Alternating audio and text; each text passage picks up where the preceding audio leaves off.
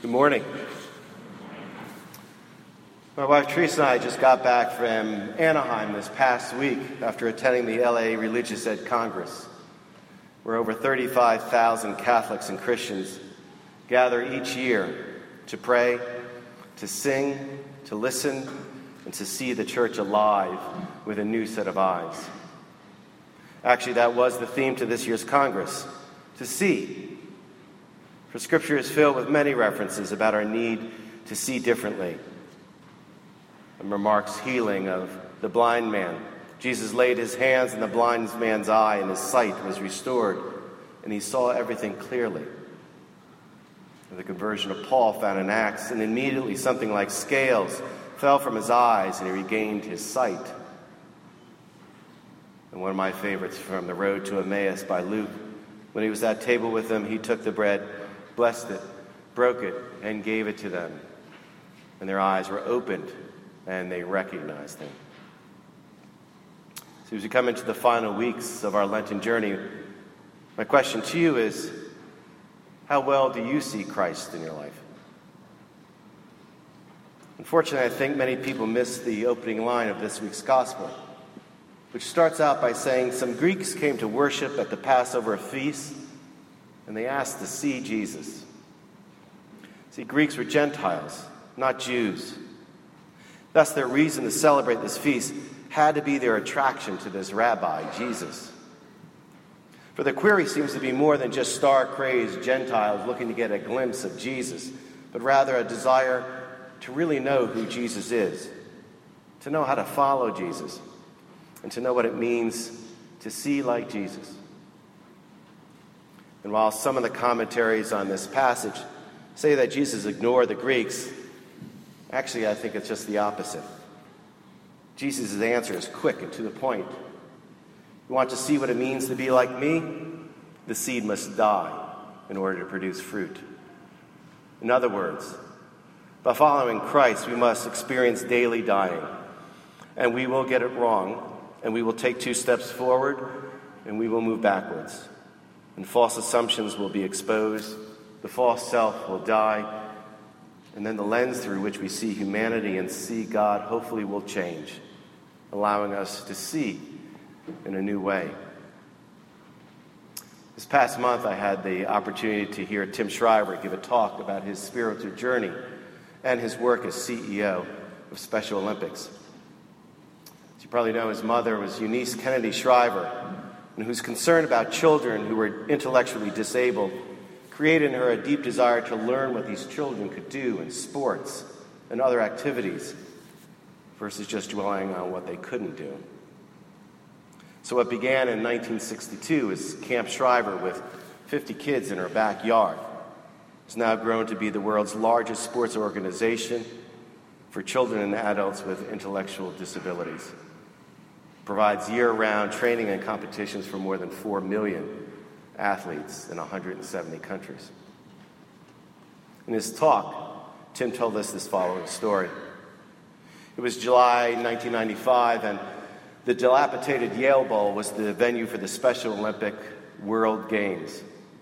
And for the first time in history, the President of the United States was going to attend. The Secret Service had already determined that the Yale Bowl was too porous in order to provide protection for the president on the field.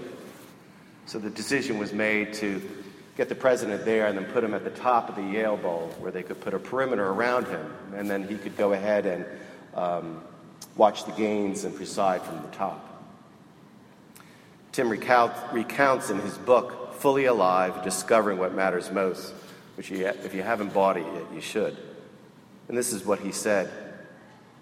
For most of them, the experience of parading into that stadium must have seemed surreal. Coming as they did from institutions and isolated classrooms and lonely corners of despair in villages and towns around the world, most of them would never have been applauded for anything before. They were society's outcasts. Over and over in countless languages, they each would have heard retard, defective, sick, and maybe worst of all, invalid or invalid. Success experiences were non-existent.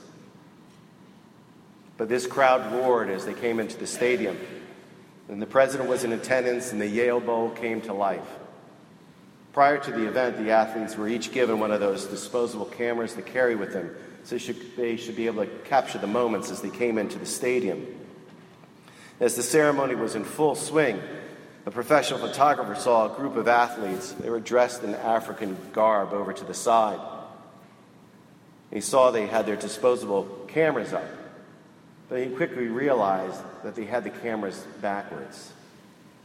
The lenses were flush against their noses as they looked through the viewfinders, and he concluded they must have never used cameras before. So as Clinton was giving his welcoming address, the photographer cut through the crowds, and he made his way to these athletes in order to help them before they wasted all their pictures.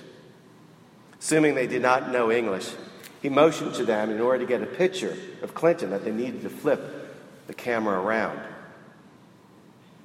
In response to his advice, one athlete, in perfect English, thanked the photographer and said, "But may I show you something?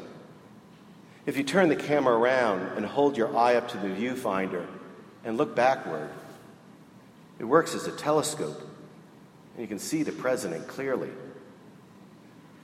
So we're using these little cameras so we can get a good view of the president.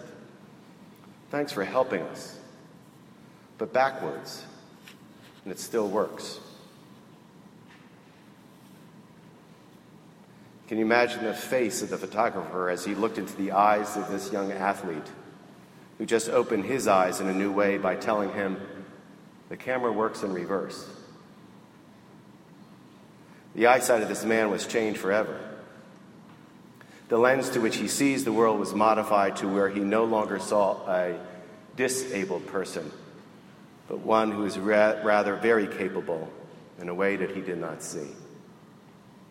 Labels that we all commonly attach to those different from us, they were removed, and this photographer saw with new and unassuming eyes. Backwards, and it still works. In other words, to use the gospel language we just heard, a grain of wheat needed to die. A part of that photographer had to perish. The part that judges others, the part that feeds the ego, the part that blocks us from seeing.